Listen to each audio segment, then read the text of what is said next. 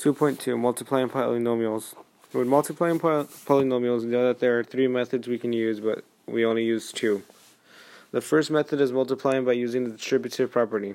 To do this, you use the first parentheses and distribute it to the second one. x plus 2 times x minus 5 would become x times x minus 5, subtracted by 2 times x minus 5. The second method is multiplying binomials using a table. The third method is, is the FOIL method, but that is dead to us.